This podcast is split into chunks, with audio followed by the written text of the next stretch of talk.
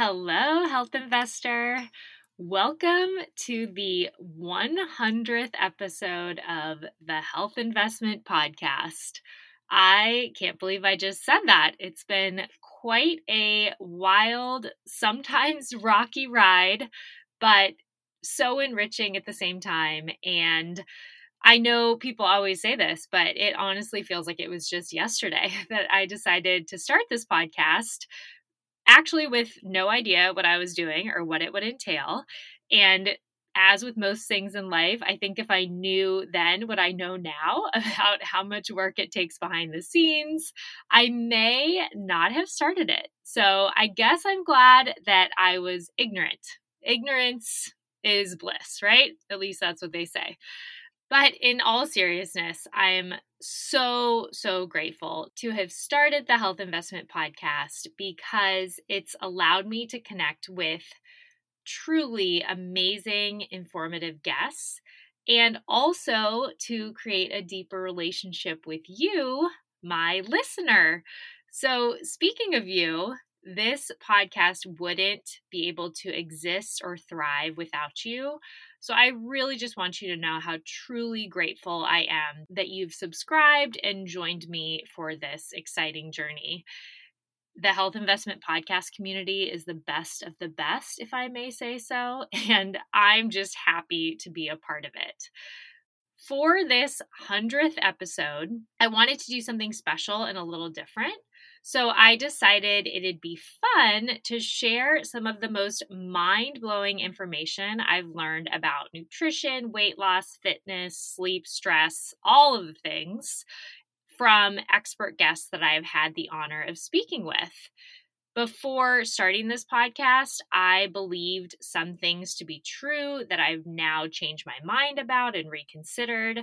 So I want to highlight some of those brilliant people who have changed my mind and made me see different health topics in a new light.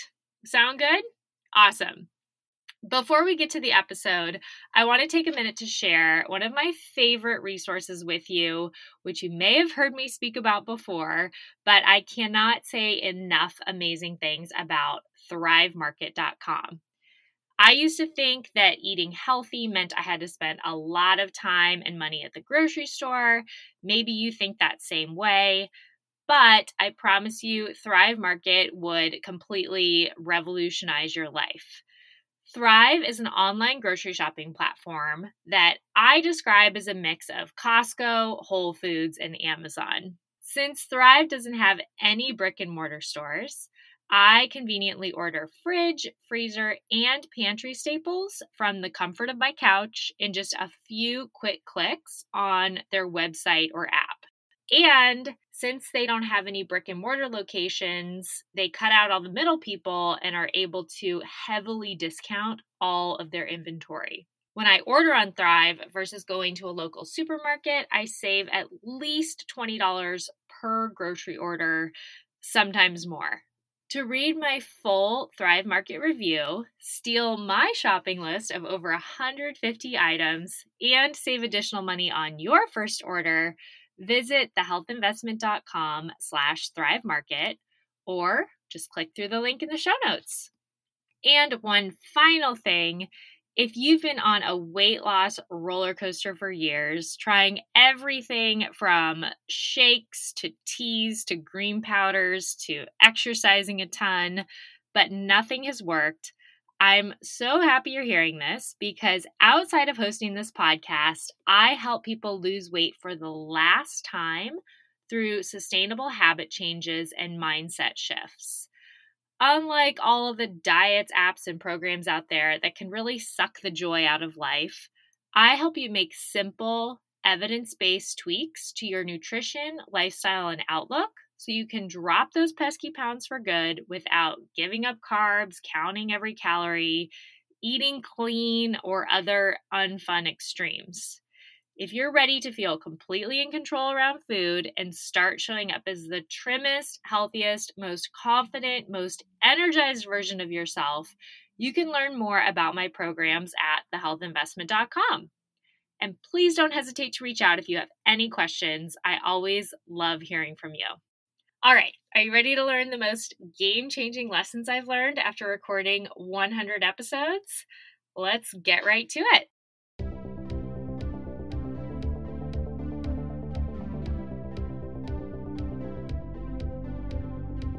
I'm Brooke Simonson, certified nutrition coach and your host of the Health Investment Podcast. If you're ready to look and feel your best, without any confusion, frustration, or stress, you're in the right place. Each week, I interview experts and share no nonsense, research backed tips so that you can finally lose weight for good, eat healthy long term, have the high energy you crave, and feel like a million bucks. I'm so happy you're here with me today. Don't forget to hit subscribe so that you never miss an episode. All right, let's get right into this. I'm excited to highlight a lot of the mind blowing info I've learned about nutrition, weight loss, health, all of the things in conversations with experts in my first 100 episodes. So, the first guest who really knocked my socks off was Sean Vance in episode 14. Little backstory about Sean he was my neighbor growing up, and I'm an only child. So he was really kind of more like a sibling figure. He and his siblings were kind of like my surrogate siblings, if you will. And my memories of him are really just of jumping off things. He was always a daredevil, ripping the heads off of my Barbies, I mean, he did all the younger brother stuff that I didn't experience from a younger brother of my own, but he really took the place of that person. Back then, he was much shorter and scrawnier. No offense, Sean. But he grew up to do really big, incredible things like become a Green Beret and eventually train A-listers in Hollywood. I'm talking the top, top celebs in Hollywood. When I interviewed him about his fitness training and just his recommendations for all of us, he said two things that really got me thinking. The first was that for himself and his celebrity clients, the focus is always on strength training, not cardio. And at the time of the interview, I was really kind of married to my cardio bunny status, if you will favoring cycling classes over strength training or walks, elliptical, treadmill, you name it. I did all the things except for consistently lifting weights.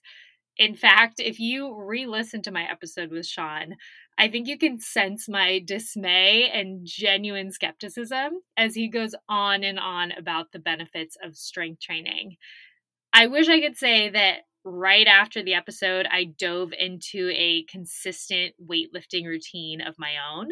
But I didn't because, like I mentioned, Sean was always the younger, often annoying little neighbor kid. So, really, what could he possibly know, right? But he mentioned some great accounts to follow on Instagram. Like one I would recommend to you, it's at Squat University, is their handle. So I did take his advice and follow some of the accounts he mentioned.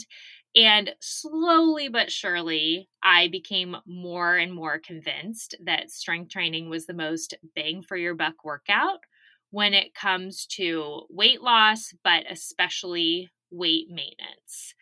And future experts like Jen Hosler in episode 71 and Herman Pontzer in episode 96 really solidified the fact that building muscle should be our priority with walks and cardio sprinkled in between.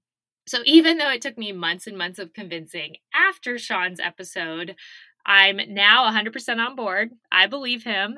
And I can say for myself that consistent strength training is the most impactful thing I've done for my body aside from eating well and you know focusing on nutrients and prioritizing protein and produce and all the good stuff most of the time aside from nutrition strength training has really, really made me look and feel my best. Another thing that really stuck out to me in my conversation with Sean is that he doesn't feel like working out the majority of the time. You'd expect someone who's a Green Beret and a bigwig personal trainer to enjoy spending hours and hours at the gym, right? Well, Sean honestly said that he often feels otherwise. This was super important for me to hear because the majority of the time I don't feel like working out either. Prior to speaking with Sean, I relied more on motivation and willpower and desire to drive me to exercise. But after this interview, I had the aha moment that if I continually wait to feel motivated, I will probably never work out or I will work out way less often. So, after speaking with Sean, I started scheduling specific workouts into my Google Calendar at specific times on specific days. Let me tell you, that's been the only thing that has kept me truly consistent when it comes to strength training or even daily walks or the cardio that I kind of sprinkle in between. If walking or lifting weights or doing some type of cardio isn't in my calendar on a specific day at a specific time, I probably am not going to do it. But I no longer feel like I'm weird or wrong for that. I know it's just human. And again, this Green Beret A lister personal trainer feels the same way. He's human as well. A lot of times, I think we see these Fitspo influencers on social media who are making it seem like they live in the gym and enjoy every second of it. But I think his raw honesty about this was really illuminating and it helped me realize again that I can't rely on just motivation and willpower power all the time. Scheduling workouts is very, very important. So I'm very grateful for my little old neighbor from Mesa, Arizona, Sean Vance, sharing his wisdom with us, even if it took me a while to get on board with every piece of advice he had to share. If you want to listen to his interview, it's great. He's super funny and awesome, and you can listen in episode 14.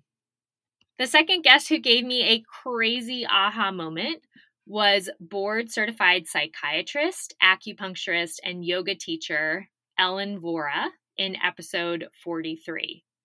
When chatting with Dr. Vora about the things we can do to quote unquote manage our stress, she said something that seems so simple, but that I often forget, and maybe you do too. Instead of doing more to manage stress, as society tells us to do, like getting massages, taking bubble baths, journaling, meditating, yada, yada. A more effective approach can be doing less. I'm not saying there's anything wrong with massages, bubble baths, and meditation. I love all those things as well. But when we add a bunch of stress management tools on top of all of the things we're already doing every day, we may end up feeling more stressed out by managing our stress with all these things, we're actually just adding more to our plate and stressing ourselves out more, if that makes sense. So, a little mantra I've said to myself after my chat with Dr. Vora is to manage stress, do less. Again, I tell myself to manage stress, do less. Now, whenever I'm feeling extra anxious or even on the brink of burnout, I take a look at my calendar and I ask myself, what's essential right now and what's not? This goes along with the idea that Greg McKeown shares in his book, Essentialism The Disciplined Pursuit of Less.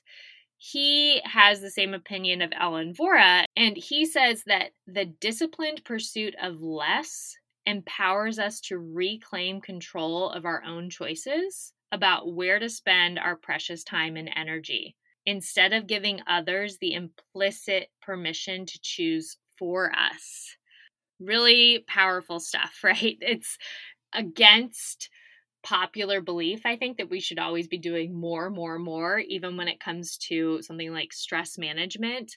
But I love how he says this disciplined pursuit of less is can be really empowering. In her episode, Dr. Vora also dropped a ton of other wise nuggets of information. So I'd highly recommend you go back and listen to the entire thing. A bonus is that her voice is super soothing. so the simple act of listening to her speak could be a stress reliever for you. And again, you can listen to her in episode 43. Another guest I want to highlight is Marion Nestle, who spoke with me in episode 50. Marion runs a website called foodpolitics.com, and she also does a million other things. But her website is very cool because on it she breaks down the research behind a lot of the clickbait headlines out there.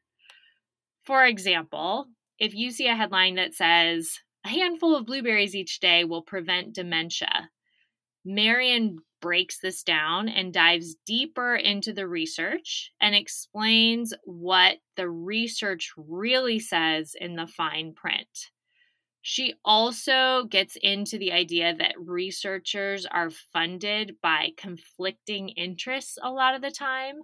Like maybe even the researchers who found that blueberries could prevent dementia could be funded by blueberry farmers. Even when researchers think they're presenting unbiased results, their findings may be skewed by conflicts of interest, which is just really good to know because Marion's goal is ultimately to spread the message that we shouldn't be swayed by fads just because they're trending. And we can't simply trust nutrition research at face value. Usually, there's a bigger story to tell below the surface. I guess the ultimate takeaway is that nutrition headlines should be taken with a grain of salt. When it comes down to it, if you're eating real whole foods, like lean animal protein, eggs, vegetables, fruit, whole grains, nuts, and seeds, most of the time you're on the right track. You shouldn't feel like you constantly need to overhaul your entire diet based on one headline that's probably not giving you the full story behind the actual research. Again, to learn more about Marion's take on all of this, definitely listen to her episode, which was number 50, and go check out her website, foodpolitics.com. Often, if there's a headline, I'll go back to the blueberry example that you're seeing maybe on the New York Times and the Washington Post, and people are putting it on social media. That will be one of the headlines Marion dives deeper into on her website so I really like going there at this point to kind of double check the things I'm reading in the news and then to read her take on the deeper levels below the surface. In episode 53, I chatted with Jessie Inchauspé, aka the glucose goddess. Jessie wears a continuous glucose monitor to gather data about her body and her own personal reactions to different things she eats. And she tracks her blood sugar after different meals, different food combinations, after nights she gets more or less sleep, after days she exercises or she doesn't, and really just tries to get to the bottom of how different foods and food combinations and exercise and sleep affect her glucose spikes, crashes, and curves. She explains that steady glucose can lead to an improved mood, reduced fatigue, increased energy levels, weight loss, and even improved brain, heart, and overall health. On her Instagram feed and in her episode with me, Jessie shares some tricks for mitigating glucose spikes, like eating non starchy vegetables before the carbs on your plate, or doing some type of quick exercise, even a 10 minute walk or 15 push ups would count after eating any meal. Prior to speaking with Jessie, I hadn't really considered that a small choice, like eating my vegetables first, could affect my blood glucose. So I've been much more mindful of those little tricks since our conversation, and I've definitely seen a difference. Again, if you want to listen to Jessie, check her out in episode 53. And I would highly recommend following her Instagram account, Glucose Goddess, because she'll show you different graphs and charts and give a ton of tips there on how to manage your blood glucose so you're not having these intense spikes and crashes and really maintaining these rolling hills, which is the ultimate goal. Again, if you want to have an improved mood, reduced fatigue, more energy, and even weight loss.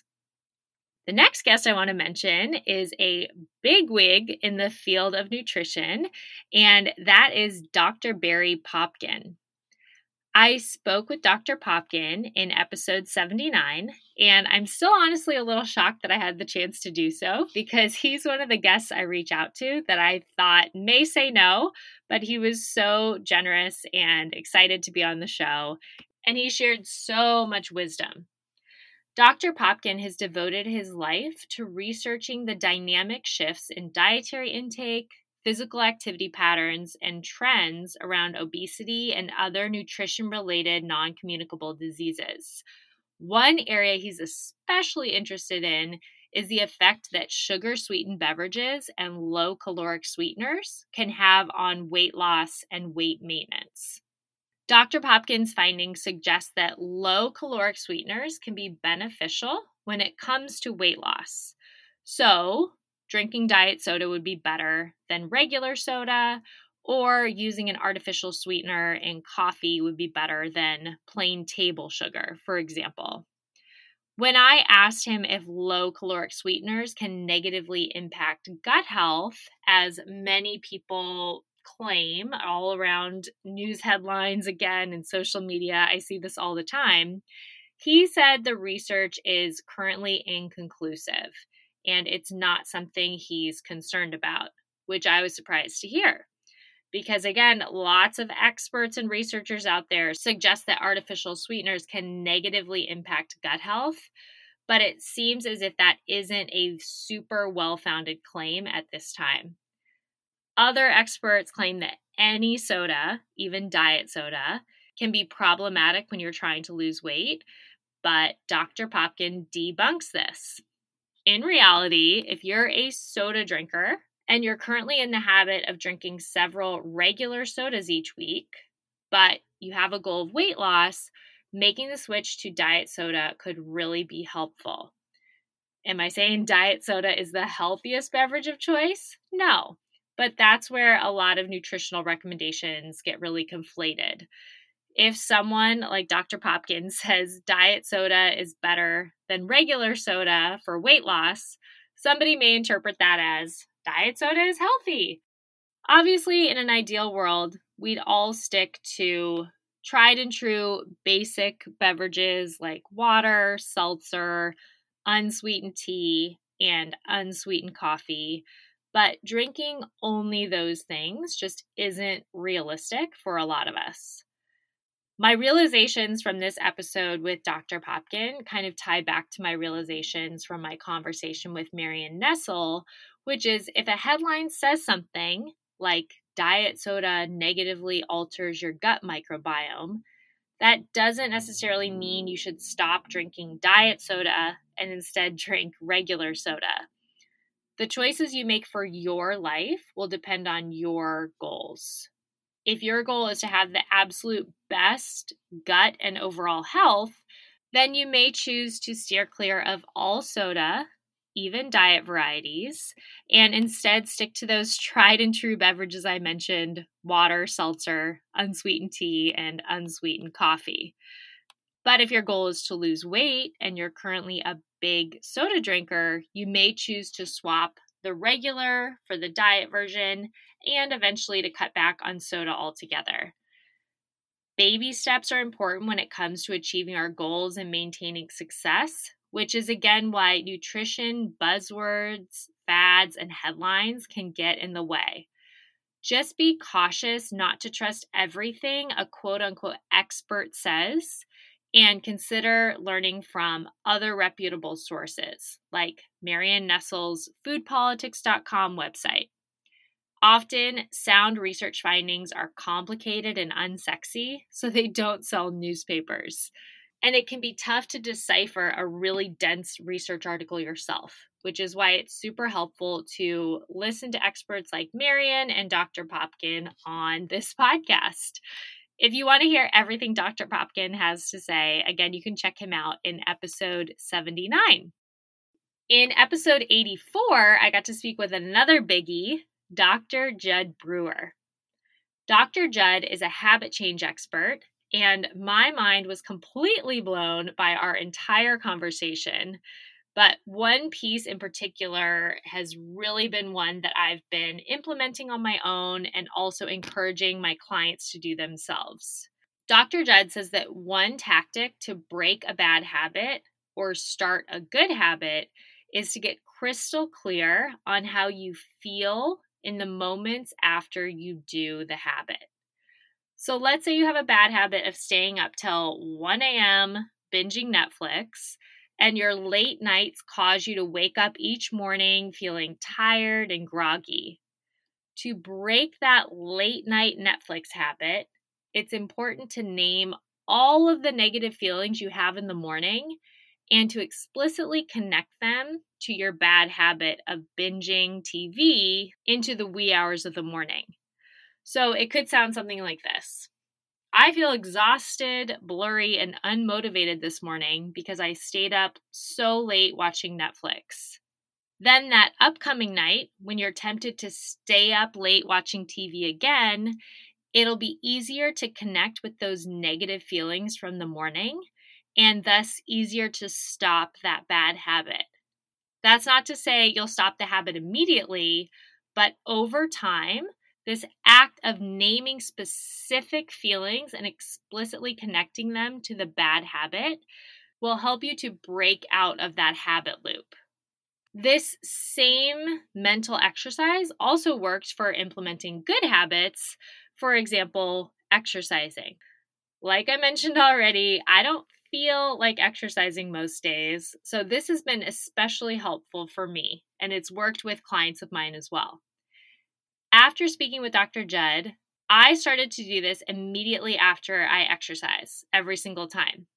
In my mind, I create a little mental list of all of the great things I feel. So after a strength training workout, I may think to myself, I feel stronger, more energized, more confident, less bloated, and ready to take on the day as the best version of myself because of that strength training workout. I also know I'll sleep better tonight and feel great tomorrow morning because of that workout I just did. Again, I'm naming the very specific things I feel and I'm explicitly connecting them to the good habit of exercise. Then, two days from now, when I don't feel like lifting weights again, I connect back to all of those specific positive feelings I had, and I'm more likely to work out because I want to feel those things again. Once you do this little mental exercise over and over and over again, the bad habits become so much easier to break, and the good habits are so much easier to do consistently. Really, it's a game changer. I recommend trying it out yourself and then let me know how it goes. You can listen to everything Dr. Judd said in episode 84. Another inspiring guest was Dr. Anthony Pearson in episode 90.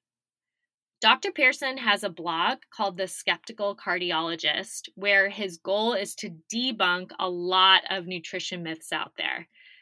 One of the myths he debunked on the Health Investment podcast was our need for lots of supplements, especially fish oil.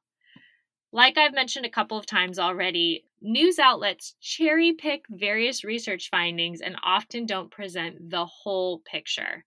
One common headline I see is that we should be supplementing with fish oil for better heart health. And some headlines even suggest supplementing with fish oil for better mental or overall health.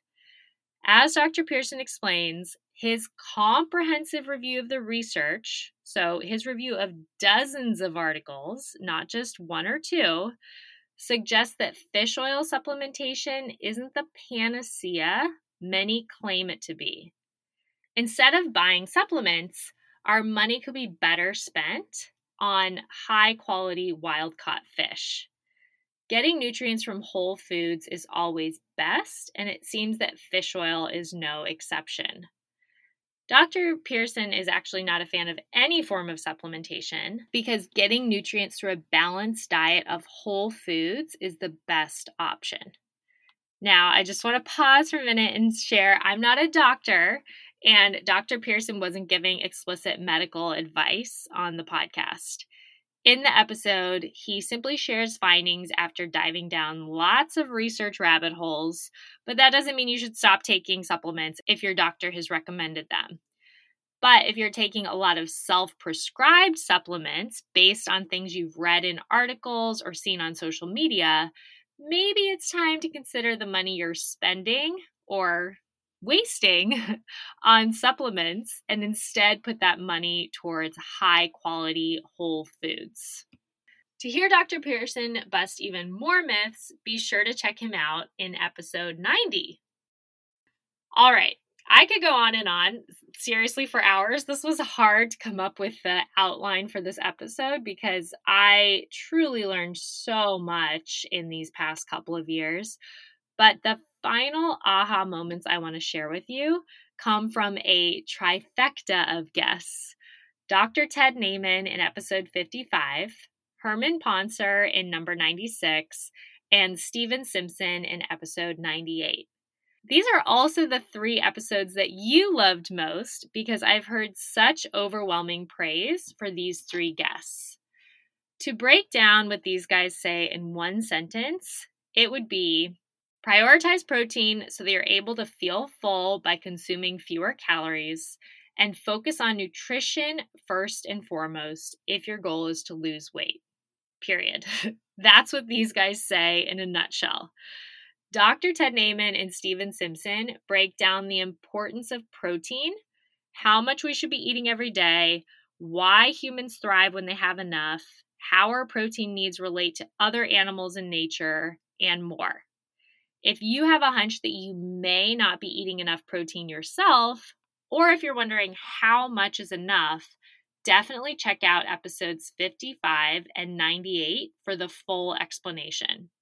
Herman Pontzer shares his research findings on metabolism, which he was actually surprised to learn himself.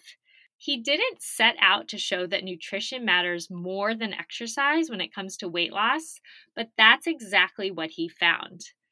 Now, this doesn't mean that exercise is bad, quite the contrary. Exercise is absolutely fantastic for things like your mental health, heart health, and overall health. But when it comes to weight loss, fine tuning your nutrition is where you'll get the most bang for your buck. Again, you can listen to everything Herman Pontzer has to share about metabolism in episode 96. Okay, that was a lot. And again, I could go on and on and on, but I'm going to stop there. I obviously had so many other enriching conversations in the first 100 episodes, but I don't want this episode to be five hours long. Truly appreciate you listening, not just to this one, but to the first 100. And I'd love if you would reach out to me on Instagram either at the Health Investment Podcast or at the Health Investment, and let me know what your biggest takeaways were in these first 100 episodes. Can't wait to see what we all learn in the next 100. And again, thank you so, so much for joining me on this awesome ride to incredible health. Well, that's all for today. Thanks again for joining me here on the Health Investment Podcast. I'm so grateful for each and every one of my listeners. On your way out, remember to hit subscribe so that you never miss an episode. See you next week. All content in this podcast was created for general informational purposes only by a non physician. None of the content should serve as a substitute for professional medical advice, treatment, or diagnosis. Always consult a qualified health provider with any questions regarding a medical condition and before making changes to your diet, lifestyle, and or exercise programs. Do not disregard any professional medical advice you have received or postpone seeking such advice because of something you heard on this podcast.